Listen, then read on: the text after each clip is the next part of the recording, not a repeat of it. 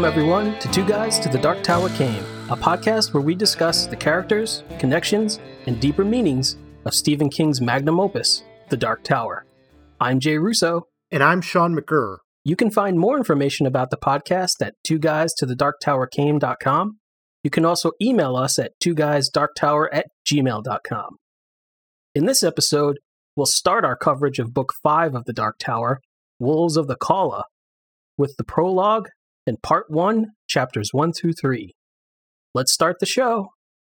After a final argument by King that summarizes books 1 through 4, along with some potentially new information, the book begins with a prologue that has no Roland and no Katet, but instead a group of farmers who are worried about the titular wolves who will come to their town and steal their children, returning them ruined.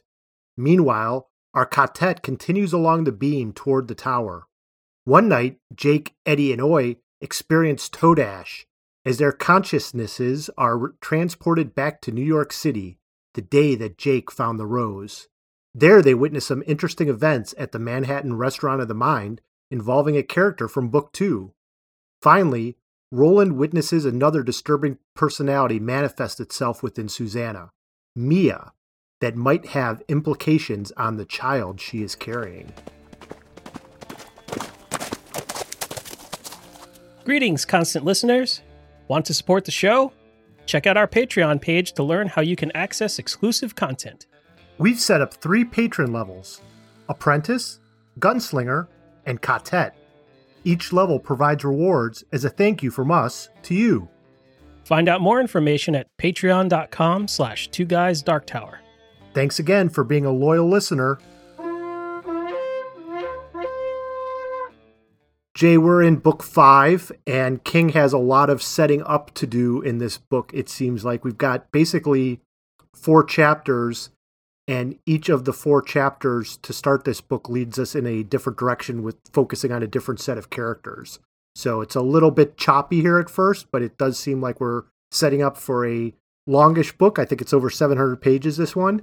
Yep. And so I'm sure they're all going to coalesce at some point, but as of yet, they have not. Yeah, it feels very table setting ish at this point. And as we like to do with our new books, let's talk a little bit about the publication history and where this fits into the larger Dark Tower works and Stephen King's entire history. So, what's interesting between book four and book five is that Stephen King was hit by a minivan on June 19th in 1999 and that was a potentially career ending, if not life ending accident. I know when that happened, I know I was shocked to hear the news and there was some touch and go pieces there. King yeah. spent a lot of time in the hospital and it seemed very precarious. Fortunately, he pulled through. There was concerns that he might not write again. I know he had a lot of back pain and and leg pains and that he wasn't sure if he could sit down at a desk and write anymore and we didn't know if he was going to retire. So there's a lot going on there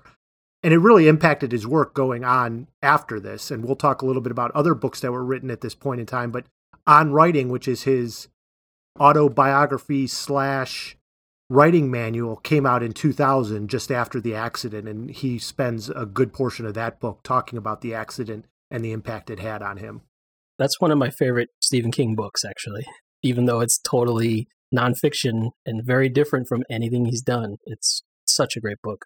It is a great book. My wife actually taught that in one of her college classes once. And she's not even a big Stephen King fan, but she loved the book so much, both for the, it was a class on biography and autobiography, and she loved that aspect of it, as well as, since this was a class for writers, teaching them how to write because King has some great tips in there. I still am very wary of adverbs to this day because of Stephen Me King. too. and every time I hear King or read King use an adverb, I go, ah. Practice what you preach, Sir King. Two years after that accident, King began writing Wolves of the Calla in July of 2001. And the prologue was actually published on his website in August of 2001 to give people a taste, George R. R. Martin style, of, of what's to come. King finished the book in early December of 2001, so he didn't spend more than five or six months working on this book and getting it done. An excerpt from this book called Tale of Grey Dick was published in McSweeney's Mammoth Treasury of Thrilling Tales. And I know for a fact that I read that book because I was a big McSweeney's fan at the time. And I believe Michael Chabon was the editor of that book.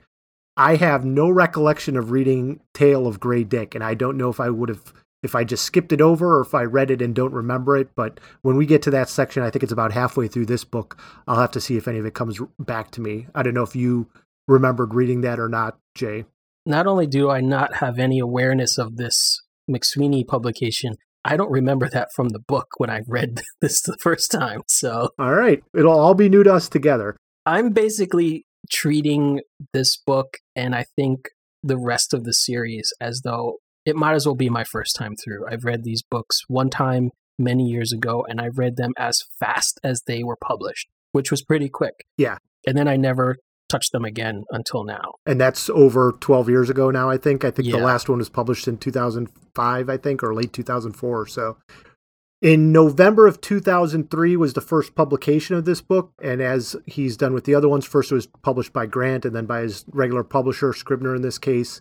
What else was happening at the time? 1999, Hearts in Atlantis and The Girl Who Loved Tom Gordon were both published.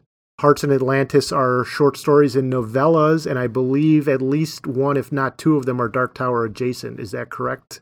Yeah, two of them definitely are. Yeah. 2000, the aforementioned On Writing, and his ebook publication of The Plant, which I remember spending a dollar online in 2000 for the Me beginnings too. part of that, and he never ever finished it.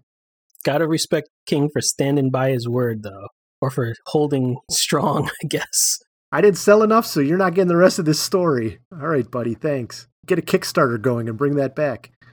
2001 Dreamcatcher and Black House. I have vague recollections of Dreamcatcher and none of Black House.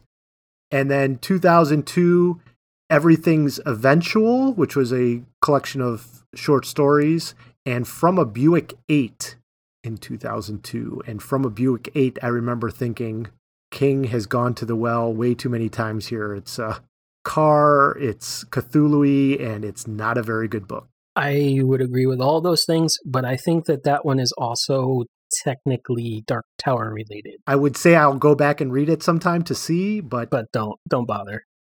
So the other thing I wanted to point out about this book is that the illustrator is Bernie Wrightson, who is a very famous comic book artist, mostly known for Swamp Thing, and he did an excellent adaptation of Frankenstein, which if you have an opportunity to find that, check it out. He's also worked with Stephen King before illustrating the Creepshow graphic novel, as well as Cycle of the Werewolf, which became the basis for Silver Bullet, my wife's favorite Stephen King movie. Crazy Gary Busey's in that. Yeah. And then in the republication of The Stand, Bernie Wrightson did uh, new illustrations for that when the uncut extended version of that came out in 1999. He also did the TV guide cover for the Shining miniseries that came out with our good friend Steven Weber from Wings. Bernie Wrightson just passed away last late last year. Uh, he's got a very unique style. We, I think, in this section we might only see one of his illustrations. He's well known for his horror stuff, and I'm looking forward to seeing Yeah. the rest of his illustrations. His illustrations in the reissue of The Stand still haunt me, especially the drawings of the dead with their swollen inner tube necks. Yeah, I can still clearly picture those images and I read that book the first time when it came out and or just months after it was published in in like 1991 the fall of 91 I don't need to look in the book to remember how eerie and gross and harrowing those those images were Bernie Wrightson a true talent go check out his other works if you can. I highly recommend uh, his Swamp Thing stuff. And as I said, that Frankenstein graphic novel is great. I loved Creepshow. I read that. I had that graphic novel, and I read that. I can't tell you how many times. And I, that movie was on HBO when I was a kid, and so I think I caught the Creepshow movie dozens of times. As I, you mean when Stephen King turned into a plant and then shot himself it was awesome, man.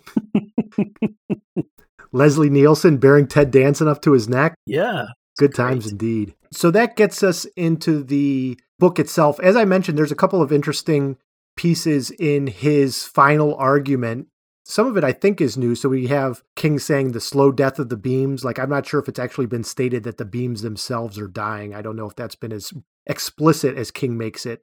The fact that Walter, the man in black, is half human Mm-hmm. struck my eye as okay, half human and half what? Yeah. Or if, if he's half whatever, how is he also half human? I don't know if that's intentional or not. The fact that Balazar was the person who drove the car that hit and killed Jake in New York, I don't think that that was ever revealed up until this final No. argument. And I don't even know that it's necessary to be the case, but I think King's he's finding like connections inside connections at this point. Yeah. Like, ah, that'll be cool. Let's let's say it was Balazar who ran down Jake. And then confirmation that Fannin is Flagg is Marten Broadcloak, just all spelled out there, but not necessarily Walter, I don't think, depending on how you read that. But definitely Fannin Flagg, and Marten Broadcloak are all one and the same person. Yes. Pretty good final argument. You know, we, we mentioned in the book 4.5 how well King did at summarizing the world. I think he did another pretty good job of hitting on the major points of what had happened thus far in the story. Although I can't imagine someone picking up book five and saying, okay, here's where I'm going to start with the Dark Tower. But I suppose it's a good reminder because there was quite a bit of a lag between book four and book five. Yeah, not quite as long as between three and four, but it was a, a good number of years. I couldn't help but as as interesting and even additive as this final argument was, because we just read 4.5, it feels like he left a bunch of interesting and important things out. Like, hey, didn't you know that you were going to eh, I know it doesn't make any sense, but in in the the chronological order of the story, uh, some interesting, perhaps important things that he's not talking about happened just before we stepped right Yes. into this this point in the story. So I know usually we discuss these books in terms of giant themes that cross over the, the section that we've read. But in this case, because there's a lot of table setting here, Jay, we decided to go almost chapter by chapter. So we're going to start off with Runt, the prologue section. What are your initial initial thoughts on Runt? First of all, I love the word. I like saying it. I think it's cool. Uh, there are a lot of things about it that you know what it means are sad, and it brings to mind the tragic end of a life that could have been. In terms of, like many other of the mid-world isms that we hear, like stuffy guy and and things like that, runt is it's more guttural and vulgar. It's a single syllable. You know, it's like it's taken ruined in our the way we would say it in, in English and turns it into this single, harder, more kind of more gross sound. It's almost like a slur or a curse. Yeah. even. Yeah. But I think by doing that, it cuts to the heart of the meaning of the word much more directly. It's more powerful and maybe more accurate to say that somebody is ruined rather than ruined. And it almost like saying like, oh yeah, the the wolves took him and then he came back ruined. It's like you're trying to paint a rosy picture over a tragic thing. Right. But no, he came back ruined and he was never the same. You know something bad happened. Yep. For that, I appreciate and admire King's twisting of our regular language into something very specific to this world and making a better word for it in the process. Yeah. This section introduces pretty much a classic Western trope. You know, after trying out all these different genres elsewhere in the series, King's just like, nope, I'm giving you the classic Western trope of something bad's going to happen to this town. There's a bunch of regular, everyday, salt of the earth people, and there's going to be some bad guys coming in and doing some bad stuff, and they want to deal with it.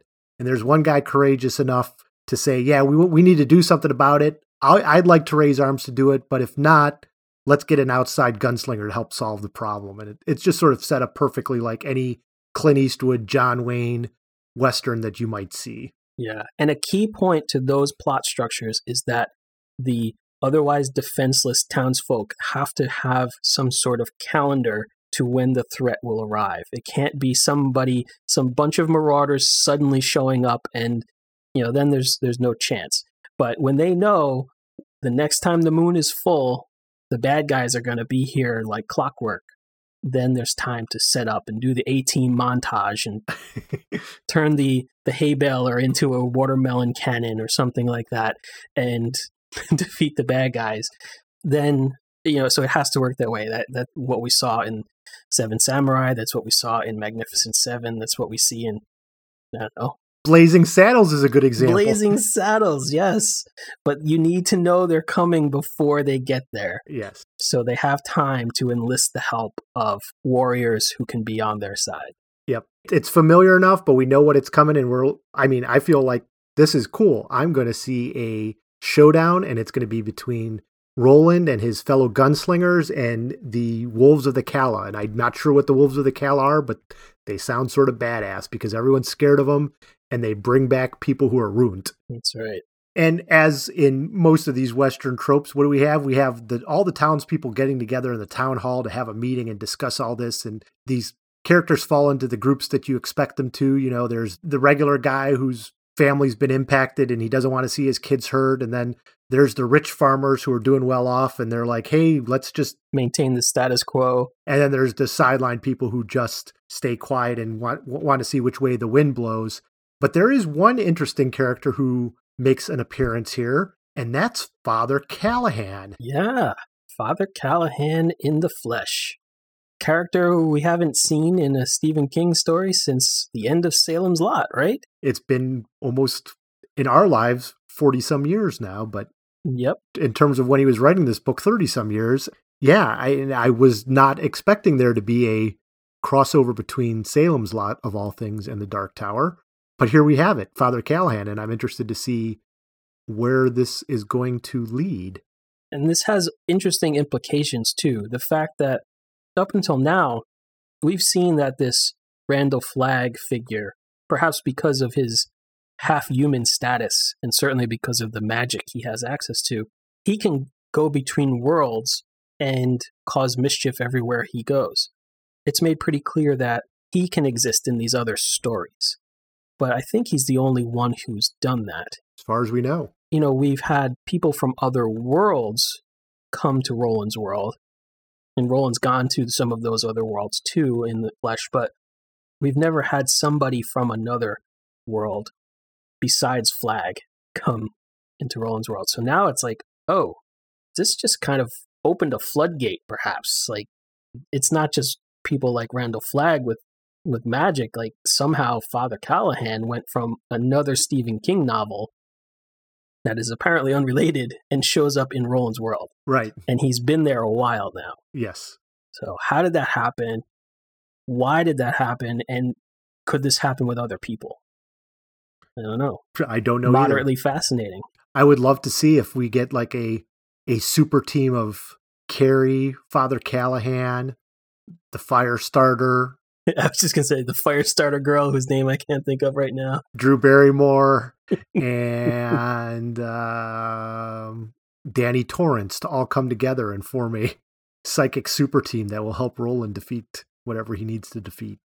Yeah, that'd be pretty amazing quartet to assemble. Stephen King extended universe, make it happen. Oh, and one thing that, like you said uh, a moment ago, that we don't know what the heck these these wolves are that everybody's so afraid of, we get a pretty detailed description of some of their attributes, but it's mostly presented as possibilities. Hmm. That's how it reads to me. Like maybe they're not men, maybe they're vampires, maybe they're Taheen, maybe they're warriors of the Scarlet Eye, or maybe they're all of those things somehow. But those are all things that we've heard of or cross paths with along the way here and there. Kind of some of them is sort of like legendary or something that Roland mentioned, like, oh yeah, I once like hung a knot man. Right. You know, like he's just telling some campfire story to Jake in book one.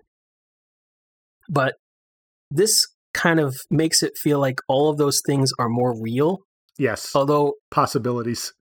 Yeah, the possibilities and and like what's we heard about the or learned about Taheen in book one as well. Like right before Roland met Brown, he said he saw a Taheen in the desert, and so like, hmm, interesting. Yes. These things are just all over the place. Apparently, there's a lot of potential about what these wolves are all about. like their their physical attributes and their perhaps abilities. Right. Are they really vampires? You know, that what does that mean? I don't know, but it would with Father Callahan around as somebody who fought vampires in Salem's Lot, that might be a that would jump to the top of my list. So when Tian mentions the wolves at first, I at first thought they were just some sort of gang of marauders, like you had mentioned. But yeah, once we get these descriptions, it starts thinking, oh, there might be more to this than just a bunch of black hats who are coming into town. Right.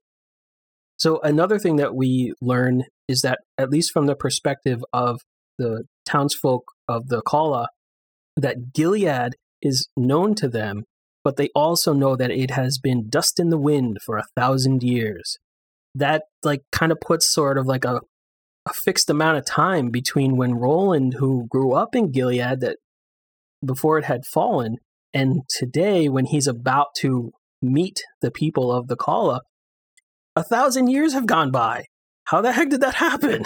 right. And, and they even say time is softening, and Roland has said similar things along the way. But does that mean that Roland is a thousand years old?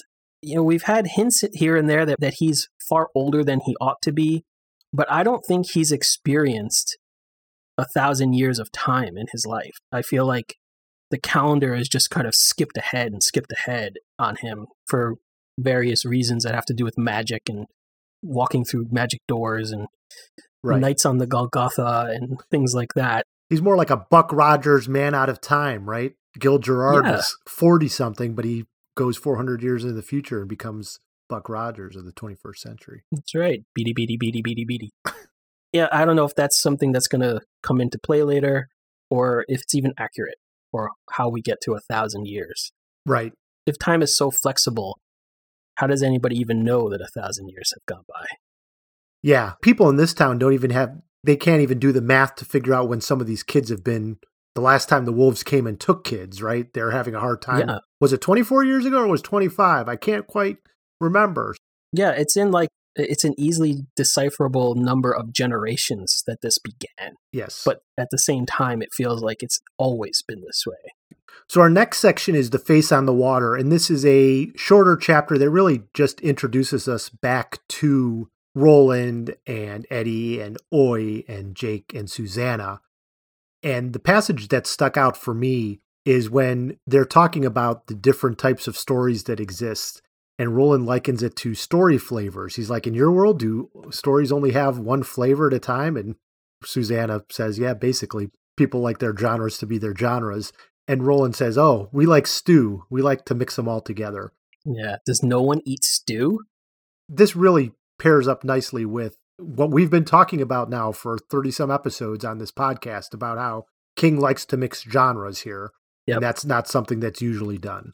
Right this is King hanging a lantern on the very fact that he enjoys mixing genres, especially in the Dark Tower books. This is a stew of genre, and he's always, with each passing book, he seems like he's adding another ingredient and another ingredient.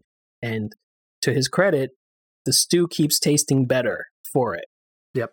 Eventually, you think, well, there's just one too many ingredients, and now it just tastes bad. But I think that he manages to blend them in a very delicate and balanced way, but he makes it work. And I also see this as a predictor for the structure and the genres that he uses in Wind Through the Keyhole, a book that I don't know when he personally started to envision that story or what would become that story, if it had its earliest imaginings while he was writing these books, or if it did happen many, many years later when shortly before he finished that manuscript. But there's a lot there. It's like he wanted to, if he could have put the brakes on the overarching plot for the Dark Tower series as we know it and explored storytelling some more, gone on to try a few more genres. And I think he didn't have that freedom. He was still getting past his accident. He was still trying to figure out how to get to the end of this story. And I think he made the choice to get to the end and see what happens and then come back. But maybe if he could have done it over again and knew how it was going to go, he would have written Wind Through the Keyhole before he finished this. Potentially, yeah. And it's interesting that this interaction between Roland and the others comes within pages of the Roont section in which we get that classic Western trope, but we didn't mention the fact that how they find out about the wolves coming is that an android is the one who walks up to them and tells them, Oh, mm-hmm. by the way, so we get this science fiction piece right in the middle of this classic Western story. Am I in Westworld or am I in something else? Like what's going on here? There's like a an android of sorts just telling people, Oh yeah, the wolves are on their way. And that's what gives them the clockwork knowledge of the bad guy schedule. Because a clockwork man or a clockwork humanoid machine comes over and says, "Bad guys are coming, and this this is when they're going to arrive." It works perfectly in the context of the Dark Tower because we've already established that things like this exist. In fact, there was mention of a human-shaped or or, a, or an android something like Andy in book four when we had that one omniscient narrator moment with the deer that gets ripped to shreds with the passing of Blaine that Blaine also goes past this deserted town, and the only thing left that is moving is an android that has accidentally walked into the corner of a room and can't figure out how to turn around. And it's actually dug a trench for itself under its feet because it keeps taking half a step, half a step, half a step, bumping its head on the wall. And as pathetic and terrible as that fate of that, that android is, I can't help but assume that that was a an exact copy of Andy that we meet in the Calla. Right. And it seems like they're all named Andy. You know, very original. It's an android. What should we call it? Uh, Andy. Andy? if somebody said, "Hey, it's a robot," what should we call it? I don't know, Robbie. uh, King was on painkillers at the time. I'm sure he he wasn't worried about naming Andy. So this whole chapter really reintroduces us to all these characters and just gives us a sense of hey they're still on their way to the tower and and here's where they're at and as you noted it's good to have eddie back um, yeah. we, me- we mentioned this in book 4.5 but knowing that that book was written way after the piece like if you're coming straight from book 4 to book 5 this is really the first time you've seen some of these characters in in a while where they're getting yeah, sort of a full in a meaningful way we knew that eddie and susanna and jake and Oy were with roland but all of book four, they're basically just listening to him tell a story. And then again, in all of book 4.5, they are just listening to him tell a story.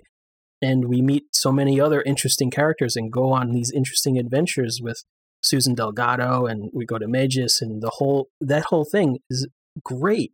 But Eddie's not in that. Susanna's not in that. Jake and Oy are not in that. So we went a whole book and then we went a whole another book without those characters being real characters for us. So now after just a few pages of Eddie cracking wise and saying things like stick that in your Takuro spirit and drive it. like, yeah, it's so good to have Eddie back. I missed him. yeah, so it's good to just be back on this, I guess, main plot and back with our main characters and letting them have their adventure again because they're not stuck in a storm and passing the time and or they're not I don't know stuck on some endless night where Roland is telling the story of his being entranced by the wizard's rainbow and being obsessed with the tower. Yep. And in fact this chapter ends with Eddie and oy and Jake going on their own adventure as they go Todash, yeah. which seems to be some sort of mystical movement between worlds. We'll see in in chapter three that Roland wakes up and sort of sees their bodies flickering in and out of existence. And he realizes immediately they've gone Todash. Like this is something that he's learned about back in his training back in the day. And that moves us into the New York Groove section where Eddie and Jake end up back in New York City along with Oy on the very day that Jake found the rose on the day he skipped school and went into that mm-hmm. vacant lot and found the rose and got the book, the joke book, and the Charlie the Choo Choo book. And they actually see the other Jake walking through town. And what's happening here, Jay? Like, what's the point of this chapter other than getting them back in that world? Where where are we going with this? Well, this is where we go to Dark Tower, the Phantom Menace, and we have a whole chapter about trade deals and estate contracts. Good times. It's good times. Way to George Lucas it up there, King. This is King introducing this concept of Todash, where, which I assume is going to become really important. And just like all the way back in book one, he's in the way station and he goes down into the basement and he hears the voice of the jawbone speaking to him. He doesn't panic, he doesn't back away. He knows what's going on. He has been trained, he's been taught how to deal with things like this. And again, with the speaking ring and the demons, he knows how to deal with these things. And apparently, conveniently, perhaps, he knows all about Todash. It's something that he was taught, but also something that he was told to him as a maybe it's sort of tall tale as well, because nobody had ever witnessed it. Right. So very handily, Roland sees this happening and goes, "Oh yeah, Todash." You know, like totally, that's what that is. I got more important things to do right now, but oh yeah, Todash. Even more impressively, Eddie and Jake don't seem totally freaked out by it. Like at first, they're like, "Wow, we're back in New York. This is sort of cool. This is where we want to be." But I think at first Eddie thinks it might be a dream and that he's hallucinating, but he realizes that no, it's much too real. And he sees Jake, and they they're actually sharing this experience. So it's not just a dream. Oy's there with them. They're all in this experience, and it freaks them out a little bit. Things seem different, right? So yeah, it feels like New York, but the lights aren't right. Like it's darker than it maybe should be. Like they're experiencing a projection of the day instead of the actual day.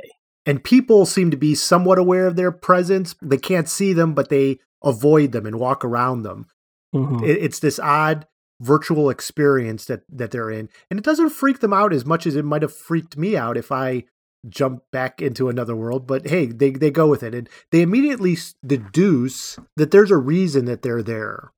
And they think that the reason that they're there is to see the rose. And that sort of makes sense. Like that's back on that original day, that's what really drove Jake, right? Yep. He got the books, but as we saw, the books really didn't make a difference when they got to Blaine, like it didn't help. But that was the the information that Jake really saw thought was important because he has his vision of the tower, etc. So they think, okay, well, we'll just follow Jake seventy seven through this day and see where it goes.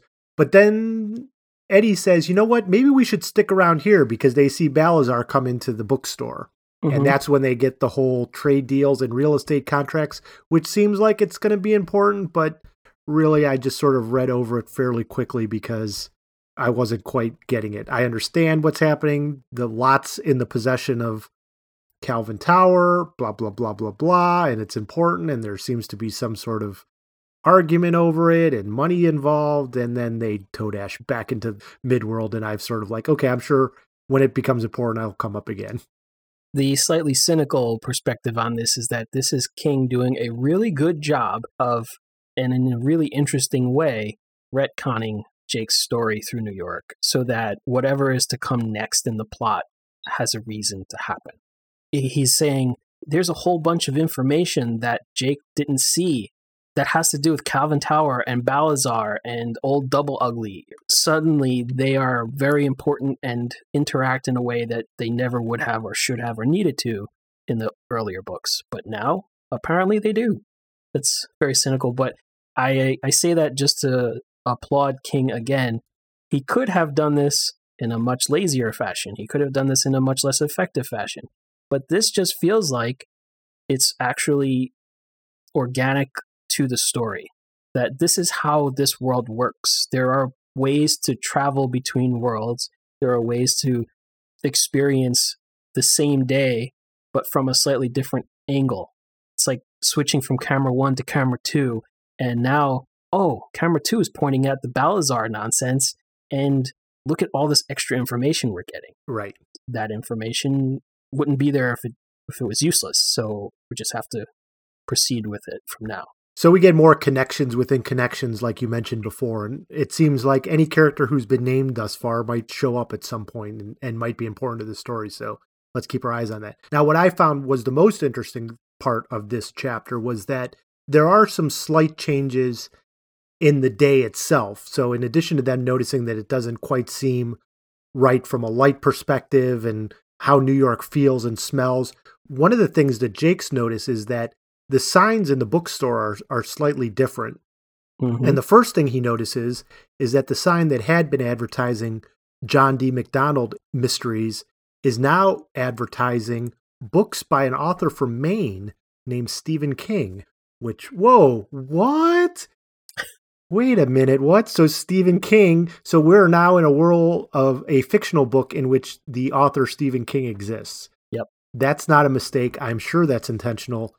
What that means, we don't know, but the fact that in the previous chapter we were introduced to Father Callahan, who is a character created by Stephen King for a book called Salem's Lot, and then in this chapter we have books written by Stephen King, starts to blow your mind a little bit. Yeah. What if right next to Charlie the Choo Choo there was a copy of Salem's Lot? Yeah. Could be. And the stand. Like, how much does this corkscrew into itself? I'm sure we'll find out. So, the other interesting thing is that the Charlie the Choo Choo book is no longer written by Beryl Evans, but is now by Claudia E. Inez Bachman, who, as all good Stephen King fans know, Bachman is a pseudonym for Stephen King much like Beryl Evans, I suppose, is a pseudonym for Stephen King as well. Mm-hmm. Interesting change. I'm sure something is going to come of this, but I have no idea what and what King's getting at here. But the fact that last chapter he was talking about story flavors and stories within stories, and we've got characters from his other books, it's starting to mean something, I think. Yes. I think the light touch that King was exploring in books one through four about interconnected things that touched the Dark Tower story or that the Dark Tower story touched outside of it. Now I think he's just said, you know what, I'm just going to put the pedal to the metal and everything is not just tangentially connected, but directly connected. Yes. This marks that shift.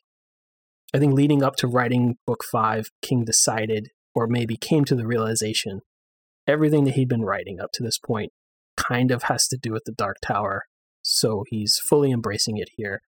As you said in the publication history earlier, he wrote Hearts in Atlantis, or published it at least before this book.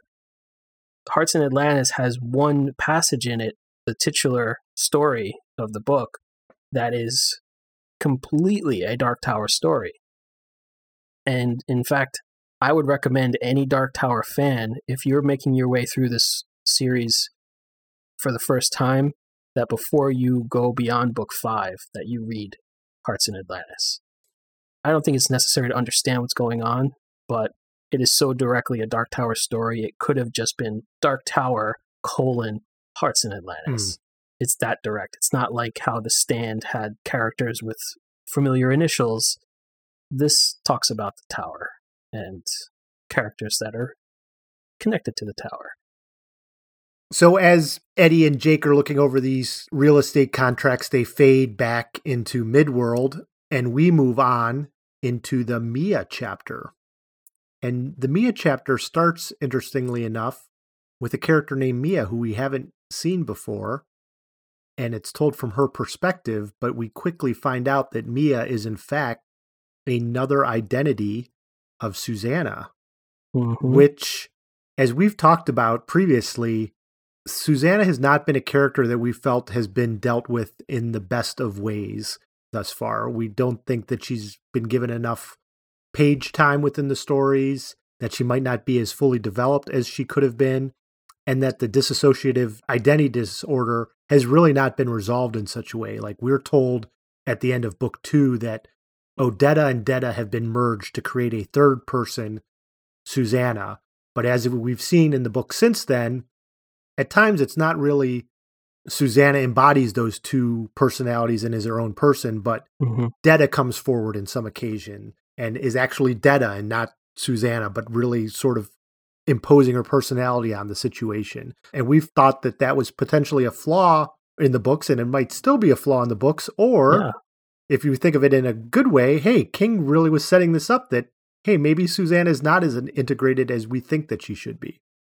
I agree with what you're saying. Like, I've always been disappointed by the lack of proper merging of the Detta and Odetta characters because I've always taken it on faith that the magic of the door and Roland's force of will and the very specific circumstances of being able to actually be inside a person's mind and understand and see what they see and think what they think that is an opportunity to actually work some psychological repair and to help her truly close that rift to actually become no longer Odetta, no longer Detta, but this new third identity that encompasses and incorporates elements of both of those identities. But from that moment forward, is a new person, and that's all. But as you just said, every time things got tough, Detta came out. Every time something gentle needed to happen, Odetta came out. But it was always Susanna to Detta, Susanna to Detta. It, and it was almost like Susanna didn't really exist. It was just Detta and Odetta, but now they're just aware of each other. Right.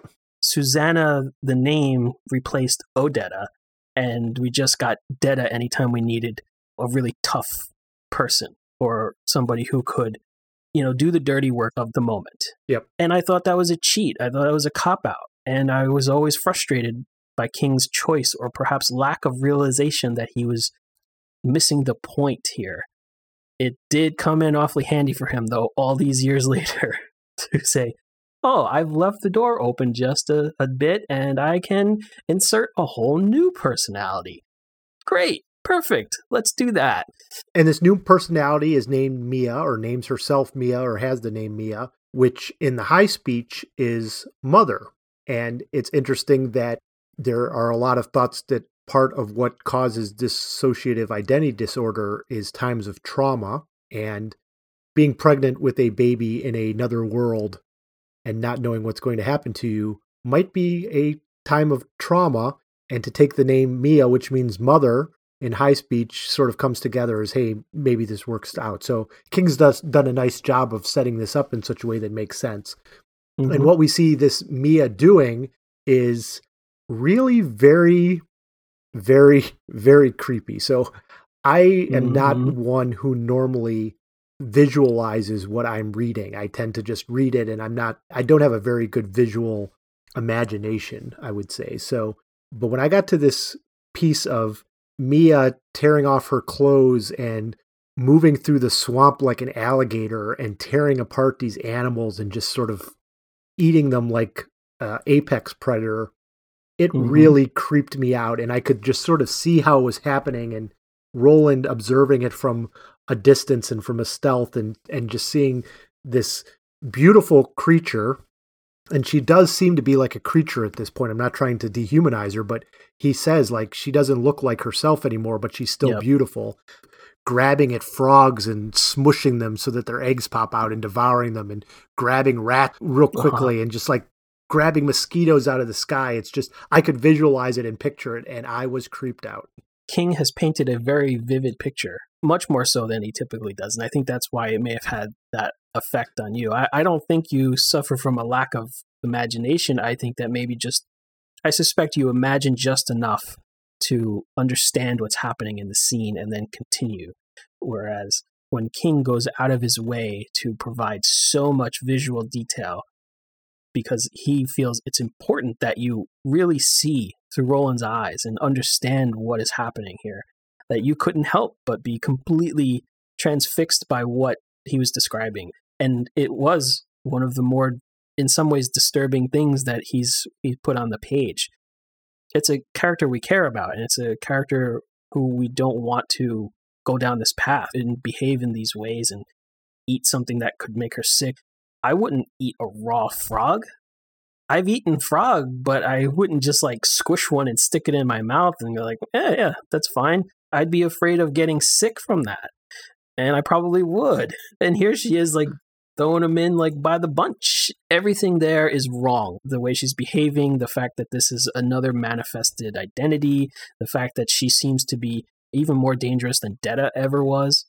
And there's even that moment where Roland is using all of his stealth and all of his guile and all of his skills as a tracker to keep up with her and not get noticed by her because he wants to keep her safe, but he's afraid if he gives himself away, she'll come after him. She'll turn her deadly attention on him, and he doesn't want to put her in that position.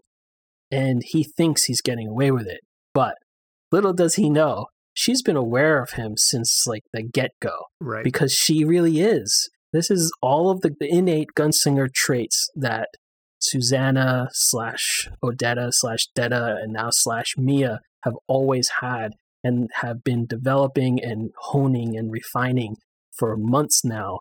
So this is the most dangerous incarnation of that person that Roland has has witnessed or has met.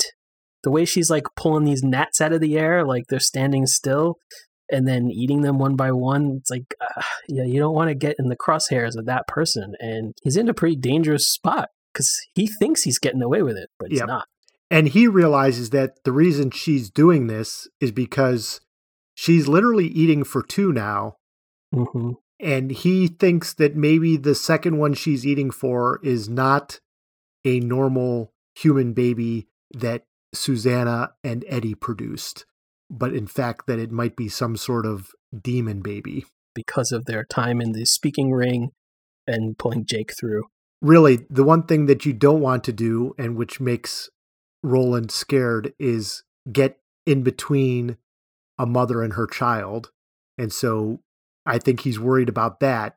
But he's also worried that he's not going to have an ally in Eddie because he knows how Eddie is, and Eddie is stubborn, and Eddie is defiant, and Eddie is in love with Susanna.